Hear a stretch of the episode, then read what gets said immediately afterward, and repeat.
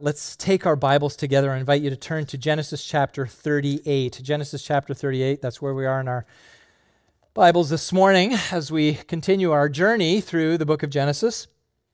Now, I'm going to read the whole chapter, 30 verses. It will help you. Uh, it's, a, it's a good story. Um, I will say this PG 13. So it's the Bible so I won't make apologies for that. Just be forewarned. Genesis chapter 38. Let's give our full attention to God's word being read. It happened at the time, at that time, that Judah went down from his brothers and turned aside to a certain Adullamite whose name was Hira. There Judah saw the daughter of a certain Canaanite whose name was Shua. He took her and went into her. She conceived and bore a son and called his name Ur. She conceived again and bore a son, and she called his name Onan. Yet again she bore a son, and she called his name Shelah. Judah was in Chezib when she bore him. And Judah took a wife for Ur, his firstborn, and her name was Tamar. But Ur, Judah's firstborn, was wicked in the sight of the Lord, and the Lord put him to death. Then Judah said to Onan, Go into your brother's wife and perform the duty of a brother in law to her, and raise up offspring for your brother. But Onan knew that the offspring would not be his. So whenever he went into his brother's wife, he would waste the semen on the ground so as not to give offspring to his brother. And what he did was wicked in the sight of the Lord, and he put him to death also. Then Judah said to Tamar, his daughter in law, Remain a widow in your father's house till Shelah, my son, grows up for he feared that he would die like his brothers. So Tamar went and remained in her father's house. In the course of time, the wife of Judah, Shua's daughter, died. When Judah was comforted, he went up to Timnah to his sheep shearers, he and his friend Hira the Adullamite. And when Tamar was told, Your father in law is going up to Timnah to shear his sheep, she took off her widow's garments and covered herself with a veil, wrapping herself up, and sat at the tent at the entrance to Enaim, which is on the road to Timnah, for she saw that Shelah was grown up, and she had not been given to him in marriage. When Judah saw her, he thought she was a prostitute, for she had covered her face. He turned to her at the roadside and says, Come, let me come in to you, for he did not know that she was his daughter in law. She said, What will you give me that you may come in to me? He answered, I will send you a young goat from the flock. And she said, If you give me a pledge until you send it, he said, What pledge shall I give you? She replied, Your signet and your cord and your staff that is in your hand.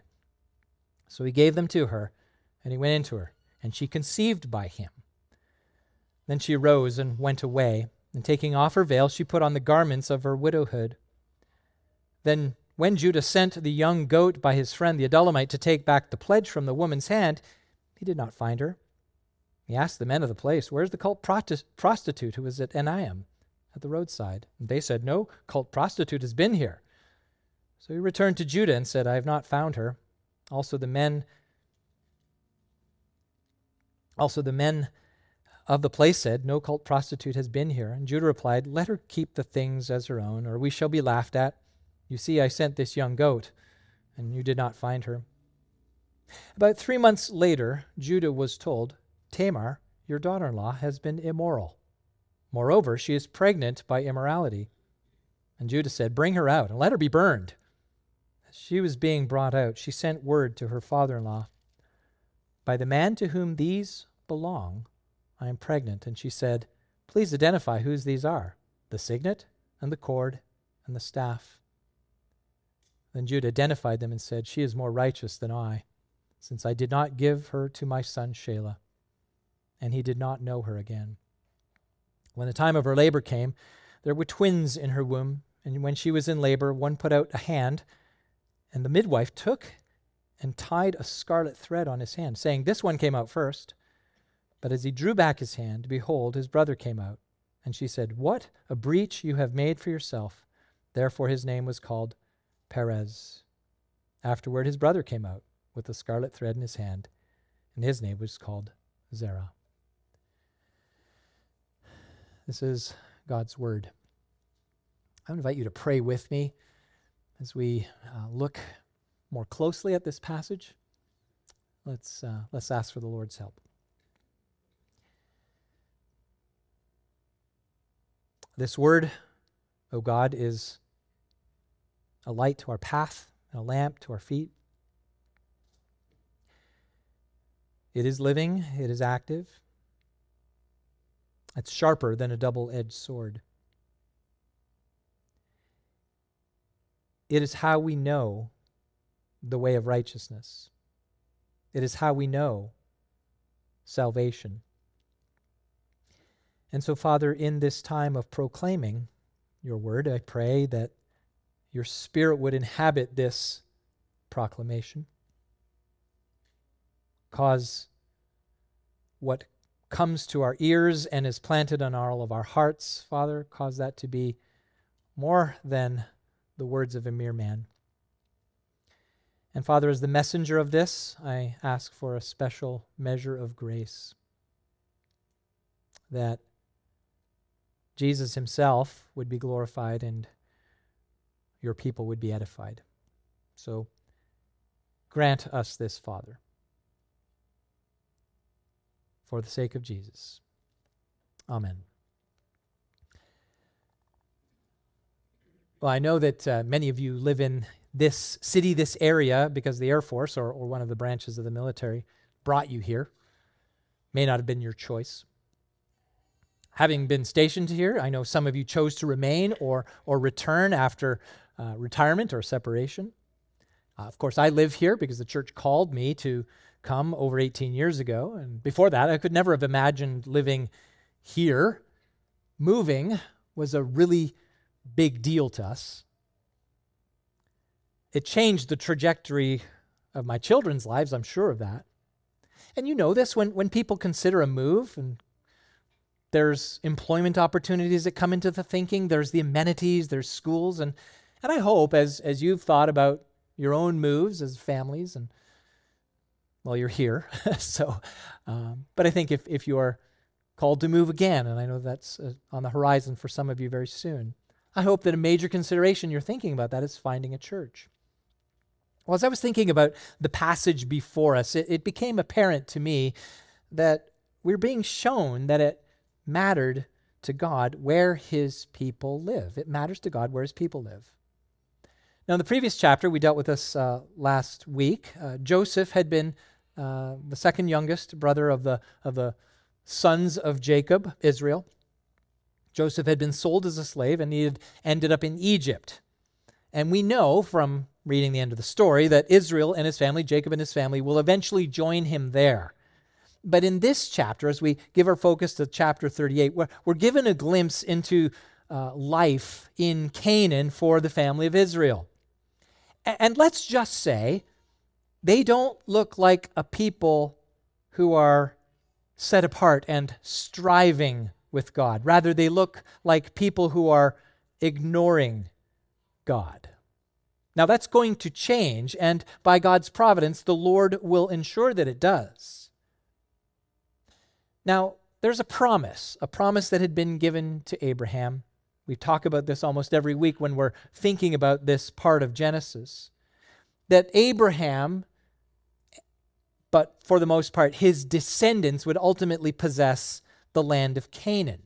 So that's where they are. They're in the land of Canaan, but they don't possess it. It isn't theirs per se. They are strangers. They are sojourners in this land belonging to the Canaanites. It will be theirs one day, but not yet. It will be theirs when they are able to dispossess the Canaanites. And at this, at this point, they are in no position to do that. What they need is some formation time in Egypt. Now, as we look at this narrative and how it fits into the, the larger picture of God setting apart a people for his own possession, what I want us to do is, is see that God cares about where you live.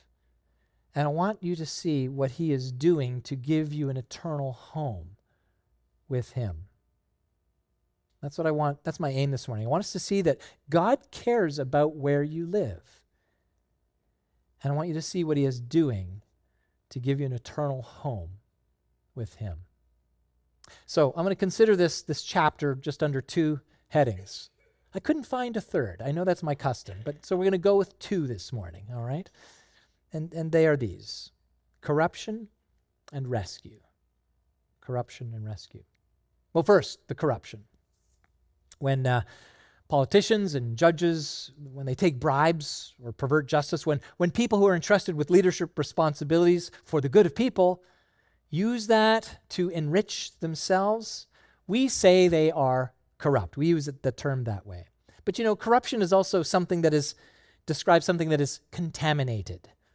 Uh, when some foreign substance or idea alters the intended beauty or usefulness of a thing. So, for example, if you have a picnic tomorrow, if you're eating outside and you leave the potato salad in the sun too long, don't eat it. Okay? Good advice, I think. Don't eat it. Why? It'll probably make you sick. Why? Because it gets in, corrupted with, with bacteria, right? Course, this is why I've told you this before. This is why Kathy tells me that, that I shouldn't eat leftovers that have been left in the fridge too long. You know, there's, there's a point. Now, we don't always agree on that stale date. And I'm just say, even though we disagree, I'm standing here before you. So, just saying. I think my judgment has proved to be correct. But we, we get this, right? Things can be corrupted by bacteria, and people can be corrupted by ideas and values. And I take it that's what happened with Jacob's family as we look at this text. We, we see that in the scripture that is before us. And I'll just kind of uh, go over the, the, the, sections that we've covered and give some descriptions just to remind you. Verses 1 through 5 Judah left his brothers at Hebron and went to the lowlands. Really, it's a place that was north and to the west, to a place called Adullam. There he befriended an Adullamite, a, a, a resident of the lowlands. His name was Hira. He is separated from his father. He had separated from his family, family. And I would say this, just as a commentary, he had also separated himself from his father's values and the moral boundaries of God's promises. And there, while in this place away from his brothers. There he saw a daughter of a Canaanite. The Canaanite's name is Shua. The daughter, we're not told the name, but he took her and married her. They have three sons. So we're, we're covering a, a swath of history here. They had three sons Ur, Onan, Shelah, born in a, in a town nearby, Chezib, is slightly south and west of Adullam. Doesn't matter. Verses 6 through 11, time is moving pretty quickly here. Judah then finds a wife for Ur, her name's Tamar, and she's going to factor in this story. Now, she's likely a Canaanite. She's likely, or, or possibly a Philistine, not entirely sure. But we're told in verse 7 that Ur was wicked, so the Lord just put him to death. Now, we're not told what his wickedness was, we're not told what his sin was. But maybe he was just like the Canaanites. The Lord determined that he was not redeemable. And that leaves Tamar childless. Well, the next thing that happens Judah tells his son Onan, You perform the duty of a brother in law to her and raise up offspring for your brother. Now, this would seem odd to us culturally, right? But it's a practice that was, uh, this practice was carried out in ancient cultures because inheritance and land mattered. And this practice was later codified in the law given at Sinai. So I'm just, I'll take you to there. Deuteronomy 25. If brothers dwell together and one of them dies and has no son, the wife of the dead man shall not be married outside the family to a stranger. Her husband's brother shall go into her and take her as his wife and perform the duty of a husband's brother to her. And the first son whom she bears shall succeed to the name of the dead brother, that his name may not be blotted out of Israel. Now, what this is called is the Levirate marriage law. Perhaps you've heard this. And a form of this is later exemplified in the Ruth Boaz story. Elimelech had died. Naomi's children had died, her sons, Mahlon and Chilion. There, Boaz, who is the, the relative, not, not a brother in law, but a more distant relative, but certainly in the family tree, there, he is called a kinsman redeemer, and he effectively brings offspring through his marriage to Ruth to the family, thus protecting the family. And incidentally, this law was the basis of uh, uh, an argument or a challenge that Sadducees had brought to Jesus. They were trying to trap him. In, his own application of biblical law, the Sadducees had proposed this sort of scenario where there were seven brothers and each of them died without, a, without uh, offspring. Thus, the woman had married successively seven times and there was no offspring. And the question the Sadducees asked was, Whose wife will she be in the resurrection? Of course, they didn't believe in the resurrection, they just simply wanted to trap Jesus. This is the basis for this. It's called the Levirate marriage law. Lever is simply L E V I R, that's an English way of uh, expressing a Latin word which simply means brother in law. So there you have that, that foundation. Now, verse 9. Onan seems to agree, or probably more accurately, it really doesn't have a choice in the matter. Verse 9 euphemistically says, whenever he went into his brother's wife, and that indicates that sexual union. And the action that he took, or in fact did not take, is not stated euphemistically, and all will be general. He would simply ensure that she did not conceive. Now, his motivation here was, was that the offspring would not be reckoned to him, that offspring would be reckoned to his dead brother. And he didn't, he didn't want to dilute his own opportunity for inheritance. So it was a sin against the Lord because it, what it did was mocked marriage and one of the proper purposes of the institution of marriage, offspring. He mocked it by his actions. And it revealed his own covetousness, right? If he could deny his brother offspring, more stuff for him It was certainly dishonoring to his dead brother, and it was, and it was dishonoring to Tamar. Her reasonable expectation was that she would conceive a child in marriage. And so this was wicked in the sight of the Lord. So, like his brother, the Lord put him to death as well. Now we've got a situation here.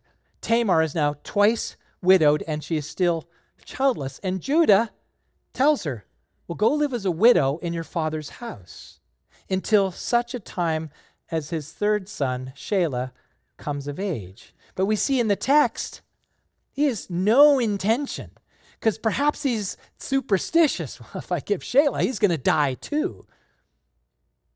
This girl is trouble. But he gives her the impression that he's going to fulfill this responsibility. The day never comes. Verses 12 through 23. And we're moving through history pretty quickly. Judah's wife died. And it just tells us in the course of time, not really any timestamp on that. But it's really after a period of mourning after his wife died, he just simply goes to carry on business, which involved checking on his sheep shearers in a place called Timnah. Now, Tamar, she was told about the journey somehow. And so she dresses herself in the manner of a prostitute and she positions herself where she knows he is on the road to Timnah at the, at the city gate of this town called En- Enaim. Now, in her mind, she's going, okay, Shelah's grown up. He's not my husband. I got to do something. Right? That's her reason. Now, she's veiled here.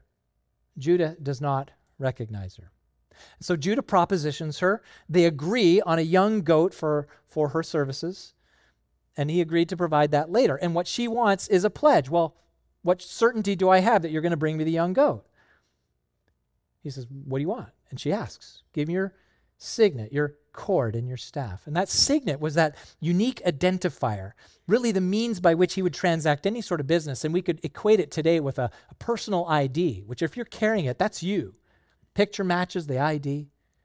You can do business with that. So he gives that to her in a pledge. He needs this back. So it's a good, solid pledge.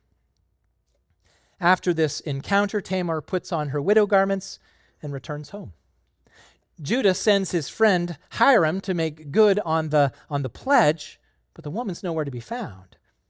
And the locals know of no such cult prostitute. So, just to summarize this Ur, Onan, both wicked. Lord puts them to death. Tamar's desire for offspring, right? She comes up with this plan that involves incest. It's, it's like, who thinks of this stuff? Well, these people. This is a righteous desire, but executed in, in a most wicked way. Tamar dresses as a prostitute, and get this, believing she will have success in enticing Judah. Now, if you just pause there for a moment, it's not hard to imagine that it was known to Tamar that Judah frequented the cult prostitutes, or else why would she even think that she would have success in this? And, and really, as we think about Judah, what business did Judah, a son of the covenant, what did he have? What business did he have going to a prostitute? And indeed, even more so as we think about Canaanite culture, if he thought her to be a cult prostitute, he was not only involved in an immoral practice, but an idolatrous act of worship in the manner of the Canaanites, who sought the favor of fertility gods through their own evil fleshly acts. Just for a little history in the Canaanites, I, I found um, some writings by an apologist named Clay Jones. I don't know if you're familiar with him, but He's a visiting prophet Talbot Seminary in California. He says this We should expect that if the Canaanites worshiped a God who rapes his sister and has ongoing sexual relationship with his daughter and sexually humiliates his mother, that the Canaanites would ape their God's behavior. It looks like Judah and Tamar are behaving in a very Canaanitish way. Now, as we consider Judah. His association with Hiram and his family, it looks like they've adopted these Canaanite practices. And clearly, clearly there is a problem. The family of Israel has been corrupted. Corrupted. We've seen this before, haven't we? Perhaps you'll recall back in Genesis 19, Abraham's nephew, Lot, he pitched his tent close, in close proximity to Sodom. His family was corrupted by that. And if you remember that story, the Lord destroyed Sodom and Gomorrah, and Lot had to be rescued. The Lord had set him apart for salvation. He wasn't burned up in the city. But get this after seeking offspring, both of his daughters resorted to an incestuous act with their father. And this will happen again. This proximity to evil cultures, this proximity by the people of God, this connection that they have with those living around them. It will happen again during the 40 year period. Just one example. The 40 year period of wandering in the wilderness, the Israelites became morally lax. Just before they were about to take possession of Canaan, this happened. And this is in Numbers. While Israel, this Numbers 25, 1 through 3, while Israel lived in Shittim, the people began to whore with the daughters of Moab. These invited the people to the sacrifices of their gods, and the people ate and bowed down to their gods. So Israel yoked himself to the Baal of Peor. More in that text in Numbers describes the immoral practices between the Israelite men and the Moabite women.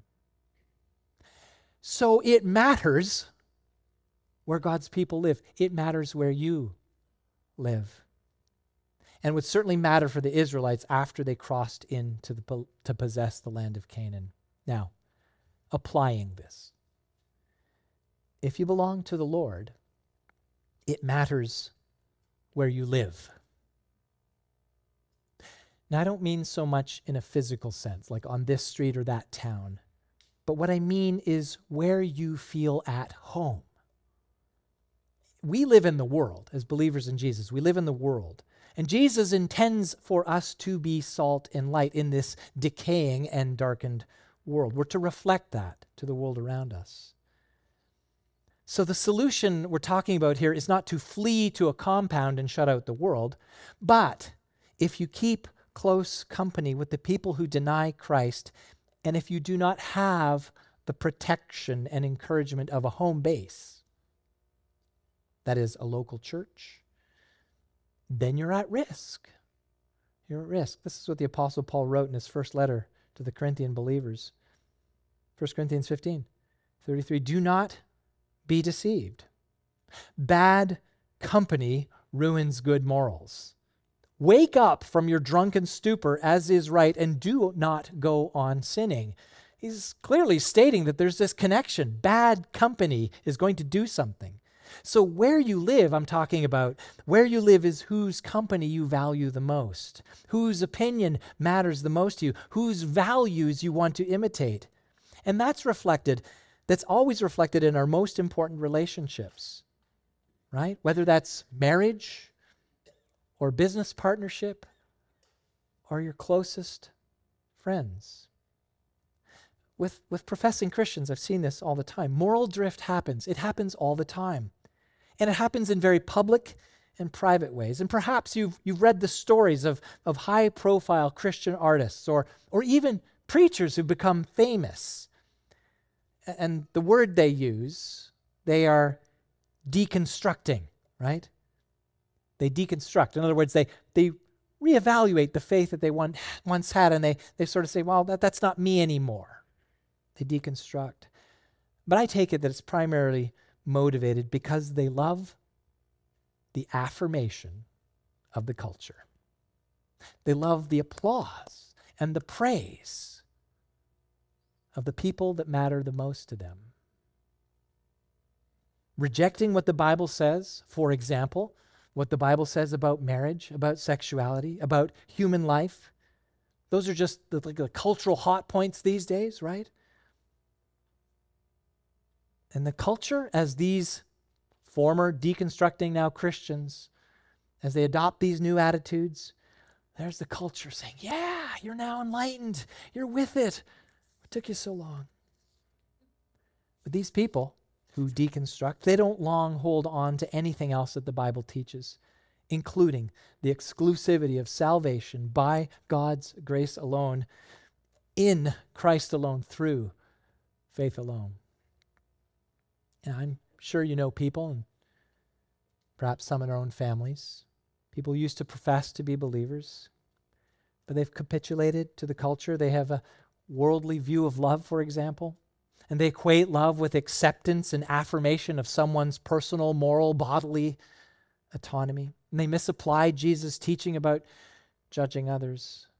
But these quasi religious arguments reveal simply, simply their that they're in rebellion against God. The Bible gives us very, very clear warning. Do you not know that friendship with the world is enmity with God? Therefore, whoever wishes to be a friend of the world makes himself an enemy of God. Now, I'm not saying we should treat the world like enemies and get ready for a fight. But we have to think of the world in the right perspective. Have compassion. Be kind. Be respectful. Be ready with an answer for your own faith, as Peter says. Always be prepared to give an answer to everyone who asks you the reason for the hope that you have. But do it with gentleness and respect. So I'm not saying disengage, but know that you're not to be like them. You're not to adopt their practices. Find your anchor in the Word of God, not in what people think is popular. And this, brothers and sisters, will get increasingly more difficult. We know that. To stand in the truth of the Word of God, you will be called a bigot, You'll be called a homophobe. You'll be called misogynistic. You'll be called narrow,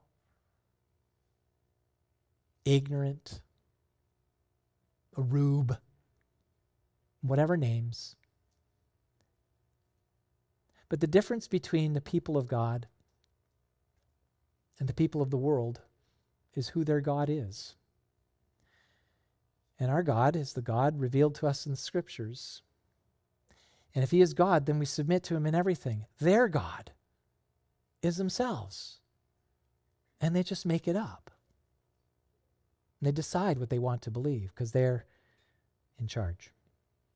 So you can't have it both ways. If your primary allegiance is to God and to His Word, it's going to put you at odds with the world. That's just how it works.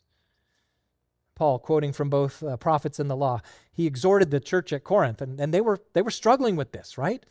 He says, Do not be unequally yoked with unbelievers, for what partnership has righteousness with lawlessness? It's a rhetorical question. None. Or what fellowship has light with darkness? What accord has Christ with Belial? Or what portion does a believer share with an unbeliever? Therefore, go out from their midst and be separate from them, says the Lord. So it matters who you date. It matters who you marry. It matters who you allow to have a say in your financial commitments. It matters where you live. That is to say, it matters where your heart is, to paraphrase Jesus. What you treasure the most is where your heart will be. So if you are in Christ today, if that is you, understand who you are. Remember where you came from. Be clear on what is your purpose in the world and know how you should behave. Those four things who you are, remember where you came from, what's your purpose, how to behave. This is summarized 1 Peter 2 9. Listen, who you are. But you are a chosen race, a royal priesthood, a holy nation, a people for his own possession. That is God's. Here's the purpose that you may proclaim the excellencies of him who called you out of darkness into his marvelous light. Remember where you came from. Once you were not a people, but now you are God's people. Once you had not received mercy, but now you have received mercy. Now, how do you behave? Beloved, I urge you as sojourners and exiles to abstain from the passions of the flesh, which war against your soul. Keep your conduct among the Gentiles, unbelievers, honorable, so that when they speak against you as evildoers, they may see your good deeds and glorify God. And here's the thing not right now, on the day of visitation. At the end of time, if you've lived in a, an upright way in the world as a follower of Jesus, it'll be at the end of time that they'll look back on you and go, You were right. And they will admit that to their own horror.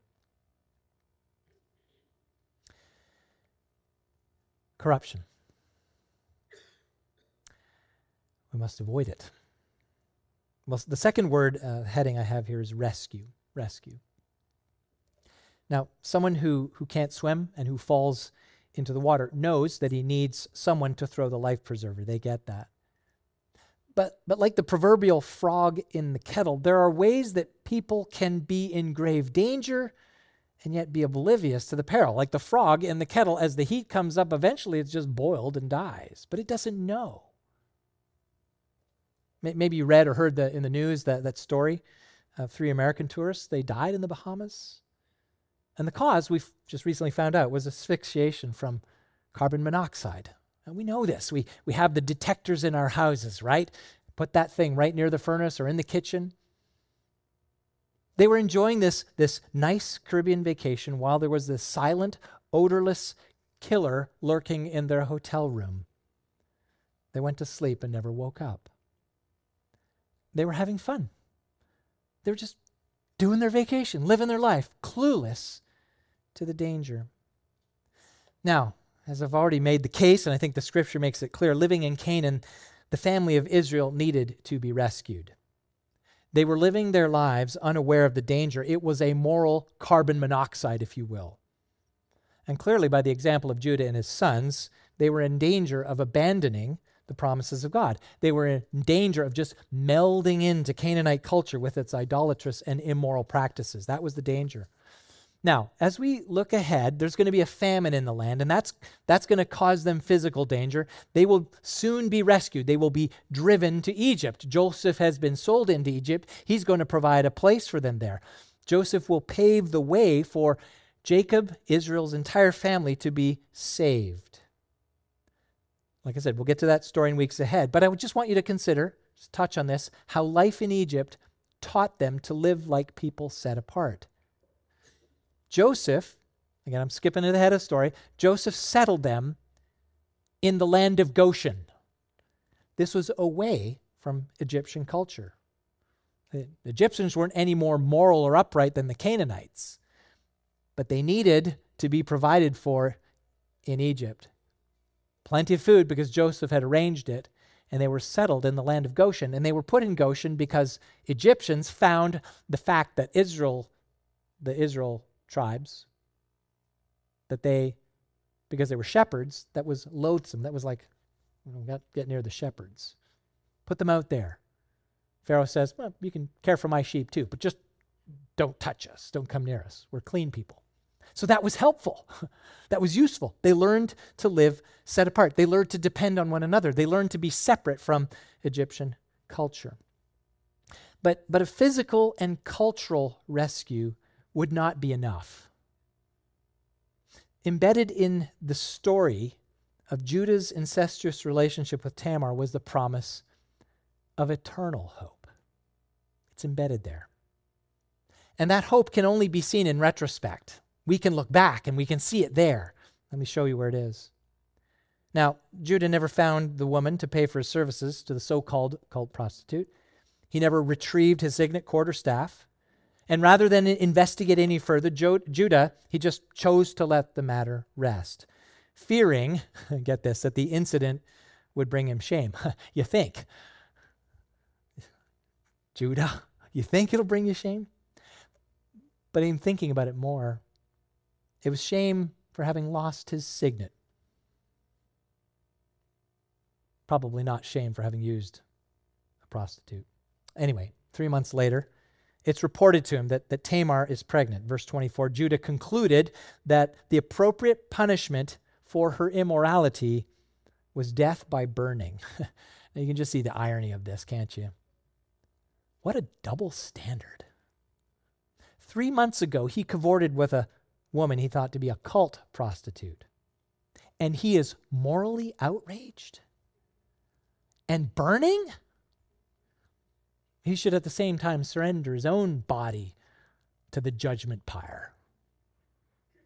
Well, before she's brought in to face Judah's judgment, Tamar sends Judah his signet, cord, and staff, implicating him in her immorality.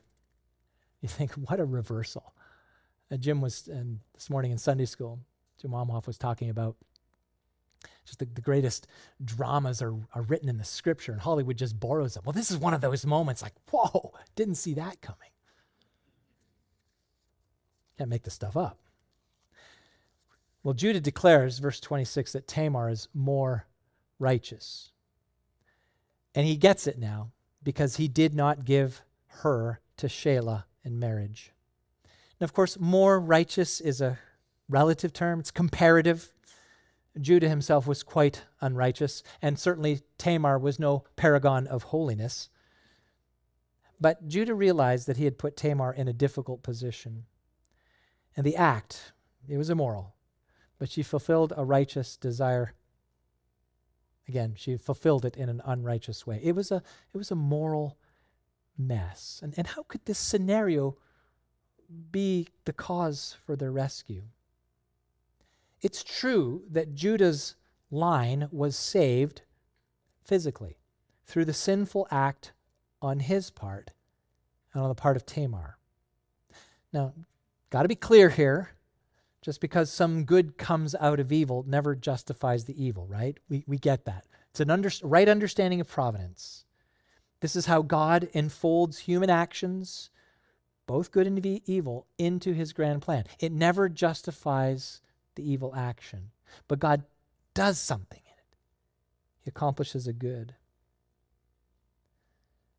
Just as an aside, just in these days when the abortion matter is so much front and center in the news, you know the reason for it? So many babies are conceived outside of the marriage covenant.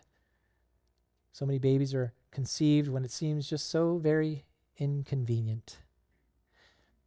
But we must say this sinful conception does not equal illegitimate life, right? A sinful conception does not equal an illegitimate life. All babies, however conceived, they are precious lives, afforded all of the dignity of having been created in the image of God. I mean, that's why Christians should be pro life. Anyway, that's just an aside. Beyond the immediate effect of, of Judah's family tree continuing through this pregnancy and birth, what, what we have to do is look beyond this to, to the greater story of God's saving purpose. There's a greater story. It was originally revealed in the curse that Adam and Eve witnessed or were present to. It was the promise of a seed, an offspring, who would right the wrongs brought about by man's rebellion. It's Genesis 3:15. That that seed would one day bring a fatal blow to the head of the serpent. And so from Adam and Eve to Seth, down through Abraham, Isaac, Jacob, then all the way to King David, then beyond David to David's greater son, the divine king, the forever anointed one of God, Jesus. This path from Abraham to David would pass through Judah. Now, Tamar is about to give birth. And it was discovered that there were twins. And the younger one, by moments, Perez, even fought in the womb for this place of preeminence, really, I would say, foreshadowing his place in the royal line of Judah. Zerah, we're told in the text, put his hand out first, and the midwife tied this scarlet cord. So he was indicated as the firstborn, but Perez was fully delivered first. And the midwife then declared, What a breach you have made for yourself, which means he broke through and supplanted his brother. And so the royal significance of Judah would ultimately be revealed at the end of Genesis. We'll see this when we get to chapter 49. And that path would be through Perez. I'll read from Ruth, just giving the genealogy. Ruth 4 18. Now these are the generations of Perez. Perez Hezron. Hezron fathered Ram. Ram fathered Amminadab. Amminadab fathered Nahshon. Nahshon fathered Salmon. Salmon fathered Boaz, who married Ruth. Boaz fathered Obed. Obed fathered Jesse. And Jesse fathered David. Now, for no, no other reason than the unmerited grace of God, the line of Judah was preserved. God took what was what had been corrupted by, by moral compromise. He took what had been compromised. There was rebellion, there was sin. And through that, through that, amazingly, ushered in the very one who would be the reason for rescuing them in the first place. The seed of the woman promised in the garden through Abraham, Isaac, Jacob, Judah, Perez, David, Jesus.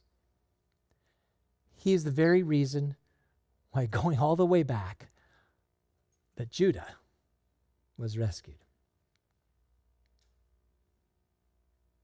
In fact, the purpose for God setting any of these apart was ultimately to reveal the last Adam, the perfect Son of David, the Word of God who became flesh and who was and is God the Christ Jesus, God's salvation. God has gone, just look at the arc of Scripture. God has, God, God has gone to great lengths in human history to reveal his Son. And with each story in the Bible, we're given a, a greater and more glorious picture of the Son of God. And Israel and Judah would be saved, not primarily because of Joseph going to Egypt, but because God could and would forgive their sins and the sins of all his own, including yours and mine. He has done that through the seed of Seth, Abraham, Isaac, Jacob, Judah, Perez, through David to Jesus. He's done that through Jesus who died. And he died to forgive sexual immorality, incest, prostitution, coveting, selfishness, hatred, idolatry, and if we should at any moment think that we're better, self righteousness. He died to forgive that as well. And I hope you see that that's good news for us. Even if your life decisions have been as tawdry as Judah's, there is forgiveness at the cross of Christ. There's forgiveness. This is a pretty ugly list of sins. So, where you're sitting, where you're listening, watching, you might feel like there's too much, too much to forgive, too much evil, too much wickedness. There is not. There is not too much sin that the cross of Christ will not cover it. So confess it. Confess it to the Lord. Look to Jesus. In your mind's eye, picture him there on the cross. And there, heaped upon his body, is every vile thing that you've ever done, that you've ever thought, that you ever will do. He died. He took it into the grave. He took the eternal consequence away for that sin. He took it from you if you've trusted in Him. So if you have not, if you have not received Christ's forgiveness, look to the cross and receive it today. And if you have, rejoice in this truth.